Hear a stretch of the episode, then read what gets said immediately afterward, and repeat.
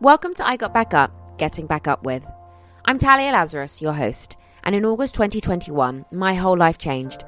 I was in a road accident, which led me to 10 weeks of no walking, knee surgery that September, and double knee surgery in February 2022. After learning how to walk again in my 20s, my journey took me on a physical, emotional, and mental roller coaster, and I was broken and lost in every way. But then I learned I had the ability to change my own life and write my own story. So think of a taboo subject that's not always spoken about. Here we confront it and run towards it head on. Rock bottom becomes a safe and comfortable place. Rising from the ashes, taking control of your life, and showing up to your fears takes something extraordinary. The hardest step is the first one, but once you take it, you're already one step ahead of yesterday and one step closer to everything you have ever dreamt of. I had to get hurt a lot to write this book. I wish I didn't, but I had to explains Jennifer Woodward, author of 90 Days Without You.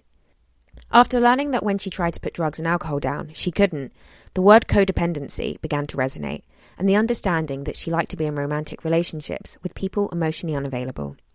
Taking a deeper dive into her childhood, Jen learned that although her parents were there physically, they weren't there. She didn't see intimacy modelled between her parents, and she felt emotionally abandoned. My husband's early complaint was, I would like to spend more time with you, and nobody's ever said that to me, describes Jen. So, why did looking back on her childhood and understanding her triggers, habits, and coping mechanisms affect her life? So, on today's episode, I'm with Jen. How are you doing? Hi, I'm good. How are you? I'm good. I'm very good. Thank you. I'm good. So, as you know, the floor goes straight over to you and let's take it away. shock, shock, shock, shock, shock. Well, the um I believe the subject of our talk today is love addiction. Mm-hmm. And the reason it's love addiction is that um, I've just published a book where that is probably the most prevalent topic mm-hmm. in the book. And um, people always want to know, like, what my lived experience is such a big deal these days, which I have issue with, but that would be like a whole another conversation. Yeah. Um, but I can say my story started my story into like my relationship with love addiction consciously, right? Because I would say it was something I was dealing with my whole life. Um, about 20 years ago, I stopped using drugs and alcohol, which mm. I mean, like to say that's life changing is such an understatement. Like I got my whole life back. And one of the things I love about your pod is how you talk about sorry, I just realized my mic is over here and I'm leaning forward. Hopefully you can hear me okay.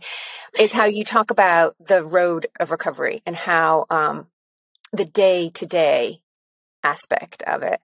And um, when I put down drinking in particular, because like for me, it was like really like I was, I thought I just like was really cool and had this really cool drug problem. I was like, oh no, no, no, I can drink alcohol. And like, I quickly learned as I tried to put down alcohol and I couldn't that I had a problem with that. Mm-hmm. And when you, when I started this sort of path of sobriety and everything, you just, I just met so, so many people, so many different addicts. There was even at one point, I don't even know if it still exists, but there was clutterers Mm-hmm. There's a group for clutterers and like there are just so many um there's so much support and one of the things i really that really just resonated with me immediately this is now going back 20 years was um the word codependency mm-hmm. and love addict didn't really come into my lexicon right away but i really quickly learned that i liked to be in my romantic relationships with people who were emotionally unavailable to me. Mm-hmm. And that that was my choice.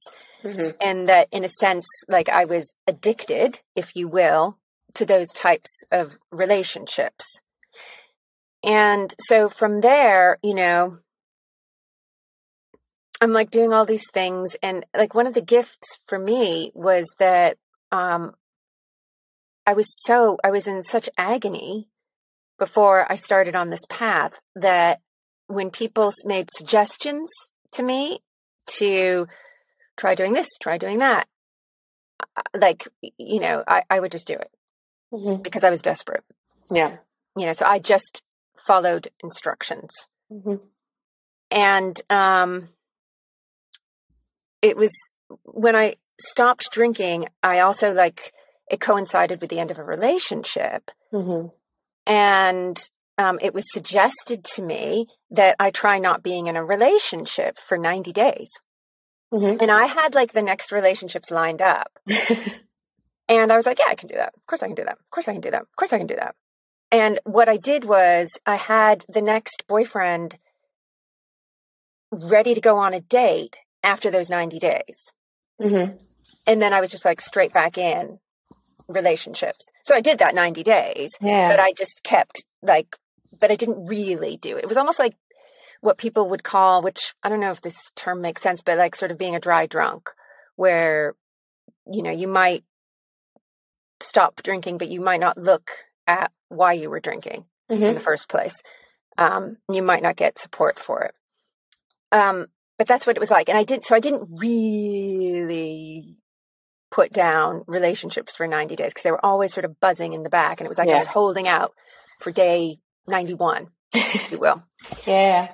And um, that's not what happens in the book, which has the title 90 Days Without You, by the Mhm. way. Um, so then, like, I found myself in yet another relationship where uh, I was cheated on. And that was a big theme in my relationships.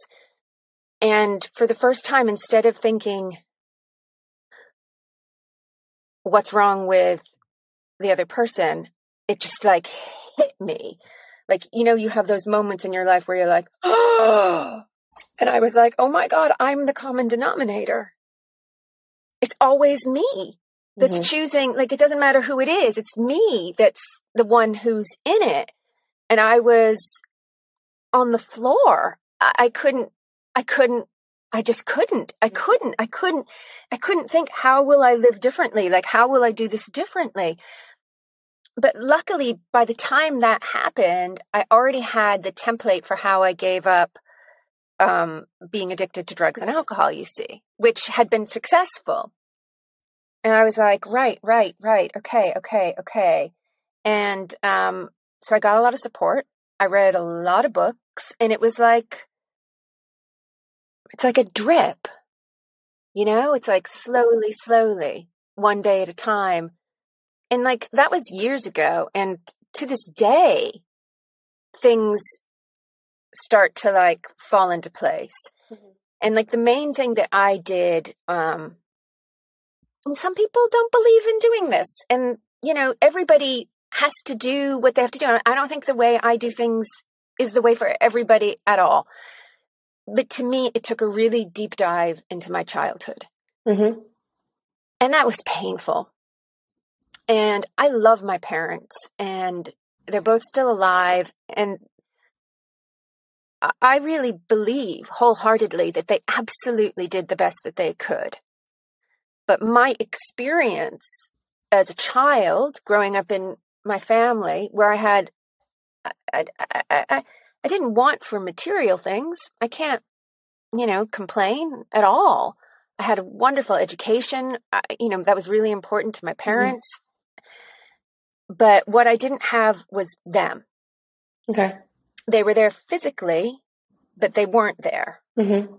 Um, my dad uh, was, well, my dad wasn't there physically a lot of the time because he was constantly at work. And um, he had a really, um, he was really good at his job. He was an expert in his field. Um, he specialized in um, discrimination and law, and he's he did so much good for the world. But he, I just like never saw him. Mhm. And my mother suffered from depression, which meant that though she was physically there with us, she just wasn't there. She couldn't, it was so hard for her to cope on a Mhm. daily basis. And when um, I have an, an older brother and a younger sister, and my brother and I were together for, well, I was there with for nine years. He was there for about 10 before my sister came along. Mhm. And during that time, my mom was trying to get diagnosed, and it was such a stigma. You know, we uh, we were Irish Catholic in the suburb of Boston and there was such a stigma and you know, but both parents now and I think this is through the work that I did because I was able to go to them and be like in a non-judgmental way Mm-hmm. because I really don't believe in blame. Mm-hmm. I really think blame is useless.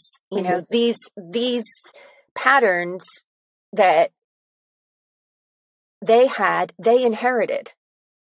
You know, Mm-hmm. and they inherited. And what I was looking at is what did I inherit? Yeah. And because when I was little, I never had uh, well, first of all, I didn't see modeled, I didn't see intimacy modeled between my parents. You know, I didn't, I didn't see them not like, and I don't mean sexual intimacy. I mean like emotional intimacy. I didn't see that between them. And I certainly didn't have, I certainly felt emotionally abandoned myself. But what I understand from the work that I did on myself is that these patterns, it was so important. It's so important as it for a child to feel loved Mm-hmm. that those patterns were all I knew to be loved. So I just recreated patterns where people were at work all the time or having affairs or involved with their own addictions all the time. You know, and then they'd come and they'd be like, Yeah, no, no, I'm having a relationship with you. And I'd be like, Yeah, okay, we're having a relationship. This is what a relationship looks like because that's what it looked like when I was little. And it wasn't until like I went through the pain of it and I was like, Wait, what? Wait, wait, wait, hold the phone. This isn't right.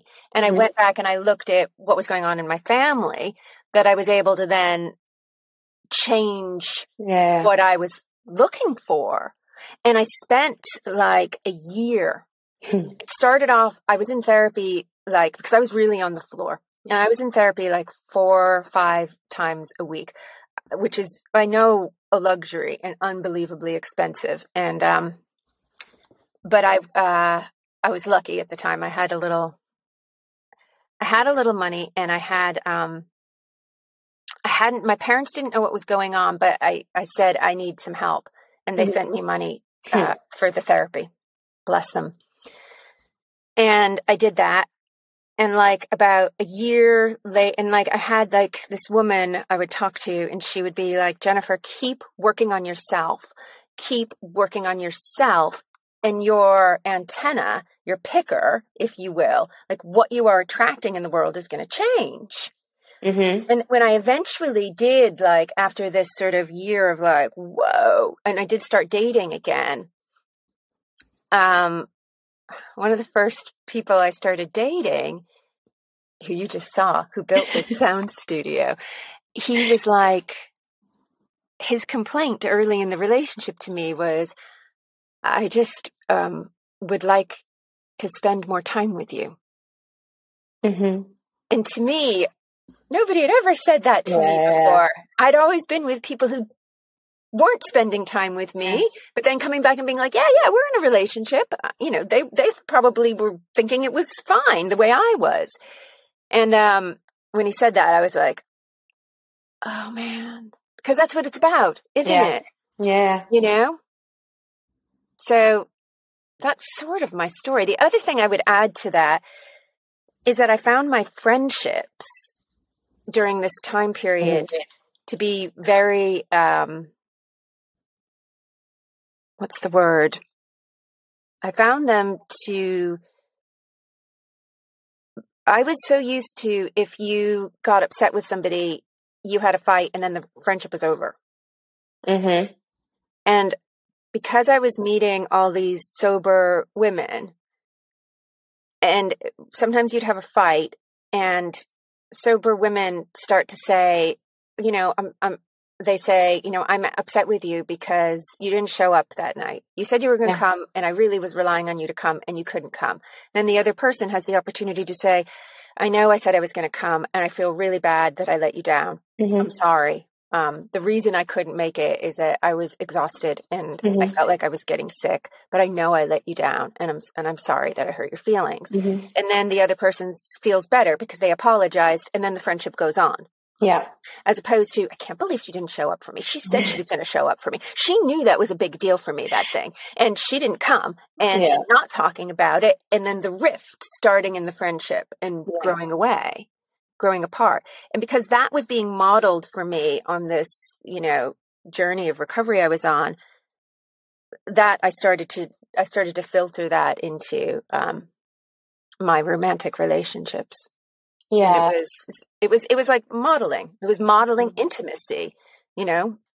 Yeah. With a friendship, it's obviously not sexual, but the sexual intimacy is just one layer. You know, there's also the, Mhm. the emotional and the um, spiritual intimacy Yeah. is so much more.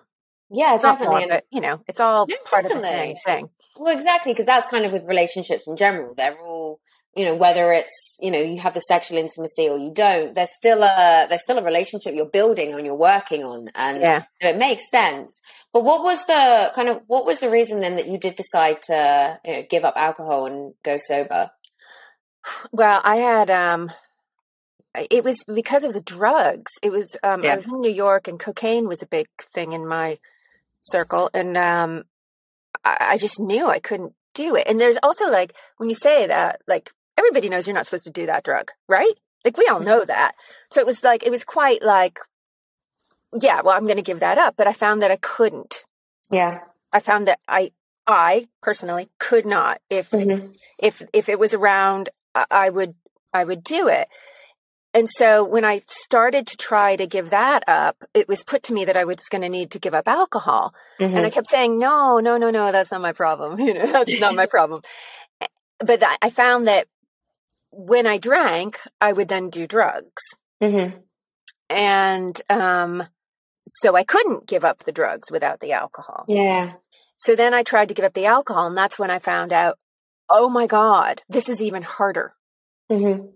than the drugs. Like this is harder. And this started way before, you know, because I would have had my first drink when I was a teenager. Mhm. And I was 31 when I was doing Mhm. this. So that's a that's a long time to have been drinking. Yeah. No, of course. Yeah. And then, so do you think that obviously when you did start giving that up, that's Yeah. when you moved into, let's say, the love addiction? That's when you kind of did you replace it or? no, I wouldn't say I replaced it because I immediately started looking at um I would I wouldn't say I replaced it. I would say it was always there alongside it. And it just was harder if you will to get sober, if you will, Mhm. around it. Like it's really easy to be like this is a substance. I can't put this substance in my body. But when we're talking about relationships, Yeah. which we all have all day long, you know, it's it's a much more nuanced thing. Yeah, no, I understand that, and it's it's it's one of those things where it's it's always, I guess, there, isn't it? It's always under the surface, but sometimes suddenly, like you are, you know, you said you're you're forced to face it, Yeah. and you know, when you said you realized that you were the common denominator, um, that's definitely a hard, um, you know, it's a hard kind of fact to face when you Yeah. realize, wait a minute, is like is this me? What, what what's going on that i'm attracting these certain types of people? I'm constantly being hurt or i'm I, you know that you're like what, what what is it? kind of thing. So it makes a lot of sense. And i guess that's the thing is uh, what would you say to somebody then that kind of is in this similar position where maybe they've just realized that they might be the common denominator? What would you say to them? I would say amen. Excuse me. I, but I would, I would say amen. I would say like that's the first step, yeah you know, because until we can look at ourselves, there's nothing's going to change. And unless something changes, nothing changes, you know. Yeah. I, I can't change what my friends or my partners want to do. I can Mhm. only change my relationship to them through me, you Yeah. know. Yeah So, yeah, I mean, the thing about it is that uh, I, I think, like, for it to be an addiction, it has to be uh, impacting your life negatively. hmm So, you know, like, somebody else could be in a relationship you know, people have open marriages, Mm-hmm. you know, and they're fine with that. People, um, lo- somebody could be, somebody could have a lot of work hours, you know, like work a really Yeah. full, full week, but be then showing up for his family in a way that satisfies his or her family, Mm-hmm. you know? So the thing that's tricky about it is you can't be like, oh, if somebody works a 60 hour Yeah. week, then therefore they're not capable of intimacy. I, I don't think that's true. Yeah. But I think like work is really something that it's easy to be addicted to and to use and to use on, if you will. Mm-hmm. Yeah. So it's hard when I was writing the book because I was it's not my story, I should say. It's it's Mhm. it's fictional this one. But I used that template that I used in my life, but I changed her circumstances. Um Kat is not uh, she's not she doesn't have a substance problem at all. I, I just wanted to do a deep dive and a look at love addiction and sex addiction and fantasy addiction and relationship addiction. And I just wanted to like you know look at that. And it's as you're reading i wanted it to be like wait is this okay or is that not okay? Mm-hmm. is that okay or is that not okay? Because as she's going along at the beginning it's almost like ah, i think my first tiktok book talk thing is going to be like this is not a rom-com it's almost like it is a rom-com but this book is not a rom-com Yeah. you know it has romance it has comedy but it's not a rom-com Mm-hmm. And I think, well, that's the interesting thing as well is I think what happens is, is when you are in a relationship or whenever you're, even though if it's not a relationship, you're dating somebody and things like that, yeah it is, it, it, it is like you were saying, when it becomes a negative thing to you. So when you realize it's taking over your mind or taking over your life, taking over your emotions and, and, and taking over how you're feeling every day is, it's not what you're doing. It's what the person that you're with is doing and how, you know, whether it's their work, however they're reacting to your text message. yeah That's when you know, uh, not when you know, but when something might not be right is when the littlest things like that are negatively impacting you in ways that maybe they shouldn't be doing. yeah Um, and that's when it is a case of then you look at yourself and you think, well, what, why, why is this, why, why, why Yeah. is this affecting me? What, what, Yeah. what made me learn this behavior or realize this behavior to understand, you know, why it's affecting me? And I mean, I've had conversations with some of my friends and some things that they do. I don't understand, and some things I do, they don't understand. But that's because Yeah. obviously we've all had very different journeys, very different relationships, and very different paths. But you know, you can see a friend go through something and you can think, I'd never tolerate that. But then Yeah. you could go through something and they'd say, What are you doing? Why are you tolerating that? But yeah it's until you see it yourself what where your barriers are and where your boundaries are. But it's a really difficult place to get to. And I think like what we're talking about today, people don't realize how important it actually is because every, everyone, I mean, some people might never, ever, ever find love. I, I know that and might never actually be with someone, but more people than not go through a heartbreak or a, or a something which is Oh, just- yeah. it- yeah. Yeah. Or, you know, there are some people who choose never to be in relationships because it's Yeah. just too scary to be, Yeah. To open oneself up, which is another, which is a heartache all in and of itself, you know? Yeah. No, and I understand that because I know people that, you know, they're too scared to either, if they've been hurt already, get hurt again, but then get hurt in the first place. Yeah. Um, I had to get hurt a lot before I could write this book. yeah. I had to get hurt a lot. Like, I, like, I, I really wish like I could have written it 25 years ago, you know, and be like coming out with it 25 years ago. But I, I, I couldn't because I needed to be hurt Yeah. a lot and get back up.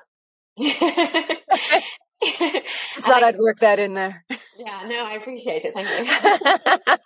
Just slide it in. yeah, yeah, It's yeah, always, it's always recognized. yeah. You know, think- it's No, no, you go on. You were going to say? well just you just sparked something when you were talking about like your friends like one of my like most embarrassing lowest of my lows was i was dating somebody and um he didn't show up for a date. Mm-hmm. He was supposed to come over and he didn't show up. And rather than just be blown out, I think I called his cell phone like a hundred times. Yeah. Like being like, please call me back. Uh, And that's like the kind of gross side of it, like that kind of like uh, neediness, you know, which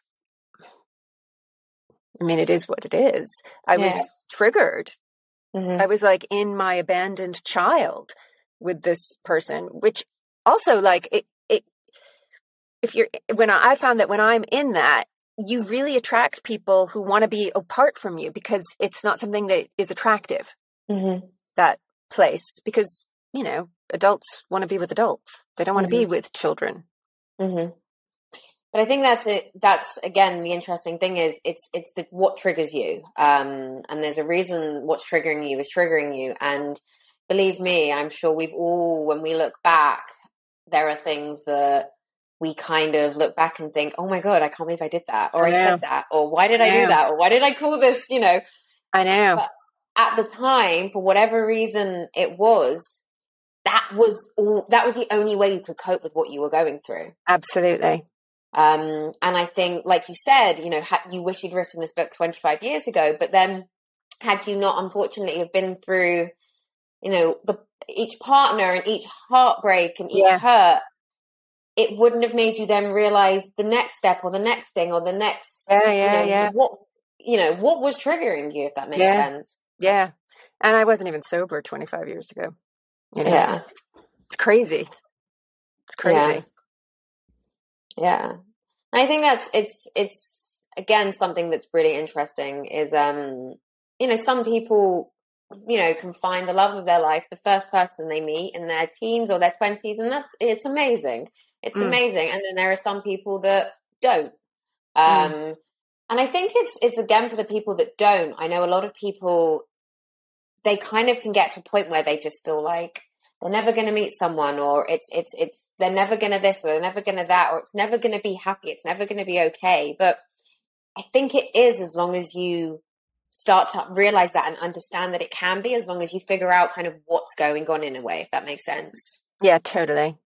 I mean, the other thing to think about is those people who find their life partner early, that doesn't mean that those people don't have trauma that they need to recover from. yeah You know, like it's often once you're in a secure relationship that the other person triggers you. And if you're in a healthy relationship, you can go, okay, what's this? yeah You know, and you can heal those little bits that come up.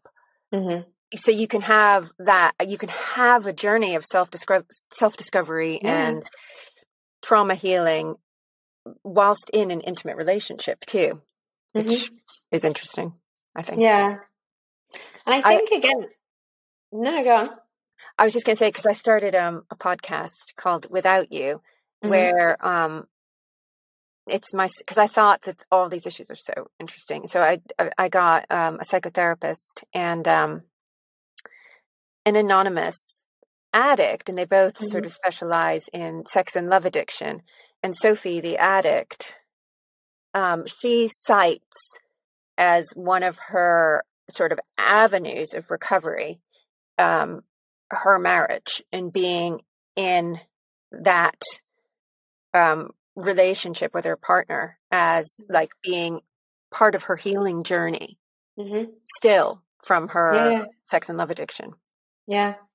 I find that fascinating because I've read books where I've seen that that people have said that they were going through, you know, their traumas and their Mm. healing while they met their partner and they're still with their partner and actually Mm. that partner helped them, you know, through it and helped them uh, uh, get through, you know, the healing and work on it, which is amazing.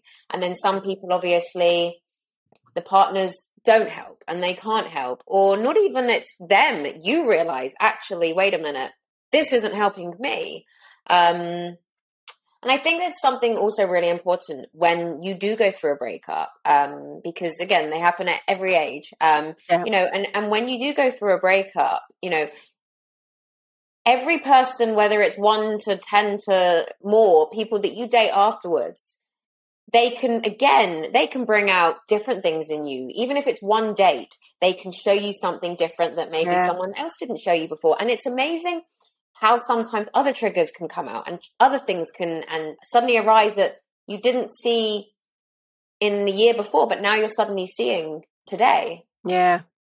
Yeah, it is amazing. Mm. And I think it's just it's like you were saying as well. It's it's it's working on that and working on those feelings because those triggers, whatever they are, for whatever reason they've happened, they can be um, not fixed, but they can be dealt with or they can be looked into, and you can kind of rewire those triggers so the next person isn't going to trigger you in that way. Yeah. Yeah, exactly. That's the hope. Mm. The hope is with each trigger, you you heal that little Yeah. pocket. Yeah, it's Yeah. interesting too because I know you obviously you've recovered physically from an Yeah. accident, and a lot of this, what I learned and what I also did alongside the therapy, is I did a lot of body work because we actually hold these these emotional traumas. Yeah. We hold them physically in our bodies, like little pockets here Mhm. and there. Yeah, no, I've uh no, I've I've seen that happen and I've heard of it and it's it's amazing how that it's amazing how that happens. It's unreal. Our our bodies are so so so smart. Mm-hmm. Yeah, it's definitely amazing. And it's actually really nice because just before when you mentioned your husband, um, I noticed, obviously, for people that are listening and can't see this, but I noticed when you mentioned him and you said that he um, he wanted to spend more time with you. I noticed your face, it kind of it lit up.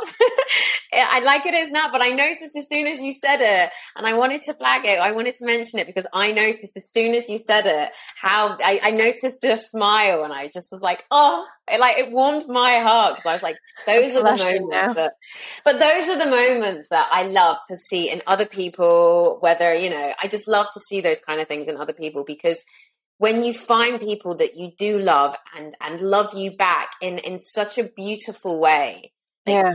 they make you smile like that. Yeah. Yeah. It's true. yeah. It's true. Yeah. And also like when we're talking about like patterns that were learned in childhood, you have to live those patterns for a while Yeah. Over and over and over again before you start to go, wait, whoa, whoa, wait, why am I just like doing this? Why am I just, I want to stop doing this. Why am I doing this? I'm like, I keep doing this. Oh, I learned to do this when I was a kid. Oh, but like, so like, I feel like, you know, you you have to, these are like, for me, it was the crisis of my 30s. Yeah, I think it's amazing though when sometimes whatever the pattern is, whatever the trigger is, one day you just sit back and you're feeling it, and then you just one day you just sit back and you go, wait a minute. I'm not feeling that anymore. Yeah, you're like, I'm not feeling it, or you get to the like the stage just before they're not feeling it, and you kind of you've instead of Yes. being so triggered by it, yes, that's you're amazing. spiraling into your usual patterns and habits and coping mechanisms, you actually sit back and you go, okay, I'm being triggered. Why am I being? And that that moment when It's you amazing. sit there and you go, why? hmm It is one of the most liberating feelings. And you can like, feel, you can feel Oh. the trigger. Like it's like it's like it's right there. like it's like it's like you're about to put on the coat, and you can feel it, but you're going. I don't necessarily have to put this yeah, coat yeah. on. Let's hold the coat here and let's look at the coat. You know, Yeah. it's like it's like it's right there about to overwhelm you, and you're like, I'm just, and you can pause. You can have that Yeah. breath. It's amazing when that happens. Yeah, that is exactly how it is. You pause, you have that breath, and you, you it's like you're holding it. You're right. Yeah. You're holding it. And you're just like, right, I can see you now. Yeah, And, and you start to be like, okay, so the body's not reacting how it usually is. What's what? What have I? What, Yeah. what am I working out? And as yeah, soon as you, because people can have plenty of triggers, but as soon as you even have one of those moments, it's it's amazing. it's amazing, and that's change. yeah, That is change, and that is what I mean.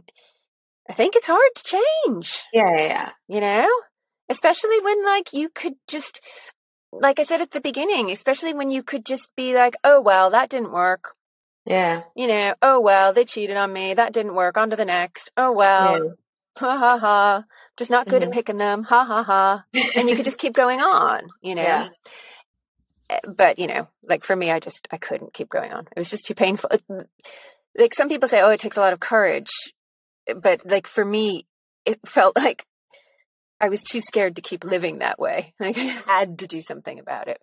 Yeah, but I think that's the thing is, as soon as you get that tiny bit of change, then you know you know that you're either ready or you're willing or somewhere inside of you has gone right yeah let's let's figure this out now um let's let's do this let's change this and i Yeah. think this is what's interesting again about this conversation is that you know obviously what i talk about a lot of the times with other people on the podcast are you know a lot of other kind of recoveries but people don't i think i said this before is is love and and heartbreak or you know anything that comes with being in love with someone or even not love infatuation with someone or any kind of thing that comes with it can be so soul destroying sometimes yeah um and i think people don't realize or they don't appreciate actually that it's so okay but there's so many people going through this in the world and that Yeah. actually people do need to talk about it and people do need to listen to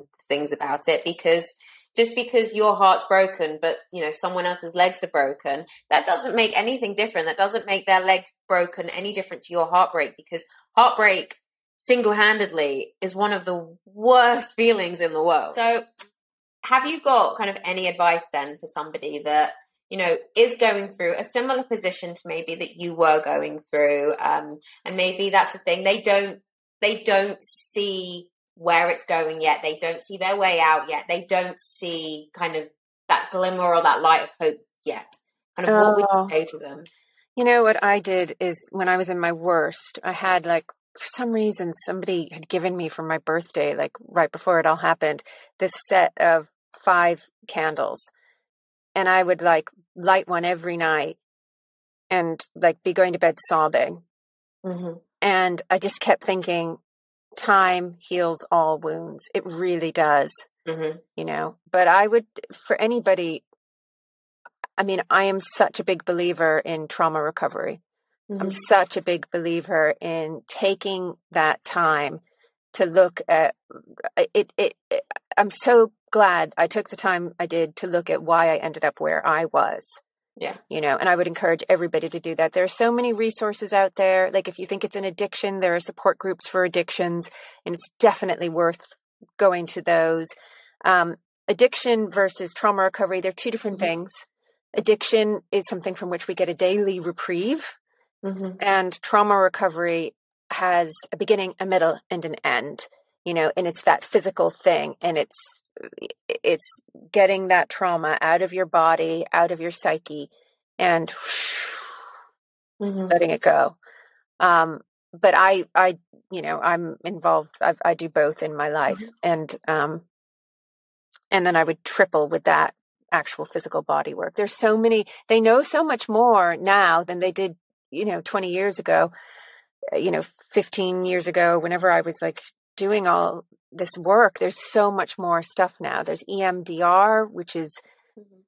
amazing. There's somatic healing, which is amazing. And like, so there are different paths that people can go on to find what works for them. I don't like recommending like one thing because then somebody can go, oh, well, that, that won't work for me. or, oh, I don't like her, so I don't want to do what she did. Because Yeah. there's so many different paths right now. Like we, it's a fruitful age to live in to help yourself emotionally and Yeah. psycho- psychologically. No, definitely. I agree. And I think one thing it's really important to know it's okay to be vulnerable. Absolutely. i know It's the scariest thing in the world to be vulnerable and to put yourself out there because the fear of rejection, Mm.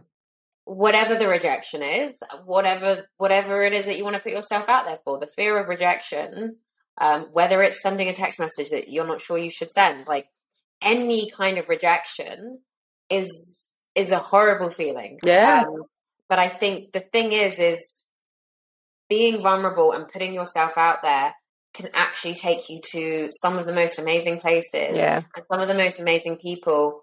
And if you don't make yourself vulnerable, you actually will, might miss those opportunities and those people because you were too scared to get Yeah. hurt. Yeah. And I think that's also it's important that you know you might get hurt whatever it is for whatever reason more than once it could happen two three four ten times it, it, it could continue to happen but at one stage one point hopefully it will stop Yeah.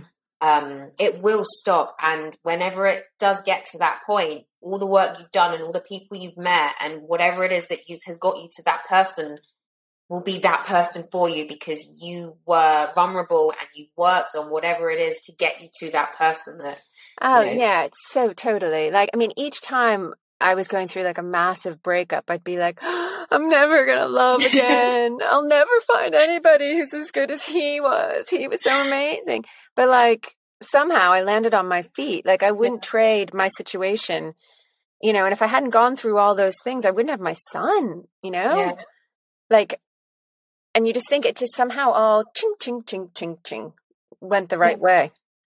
yeah yeah well it's been an absolute pleasure to talk to you thank, Thank you very you. much for Thank joining you. me You've got to let your mom read my book. yeah i will i will so where can you find your book Well, I have it right here. it's everywhere. I mean, in America, it's Amazon, so it's mm-hmm. everywhere. But it's also you can get it at Waterstones. Not you have to go in. You can get it online mm-hmm. everywhere, or you can go into your local bookshop and just ask for it. You have to um, make sure you don't do the numbers, but you do N I N E T Y. Um, and so I have a couple friends who just went to their local bookstore and had it ordered in, which is so cool. So anywhere, anywhere. Perfect, perfect. Yeah, it's amazing. Well, I'll have a look and see if there's uh, uh, any uh, in my bookstores as well. So I was actually in the Waterstones over the weekend, so I should have had a look. So go and ask them. So tell them, oh, I want this book stocked. It's so good. okay, I will. Yeah. I will. Well, it's been an absolute pleasure. to It's talk been a to you. Thank pleasure you so being much. here. Thank, Thank you. It was a pleasure having you on the show, Jen. And remember to pick up a copy of her book, 90 Days Without You.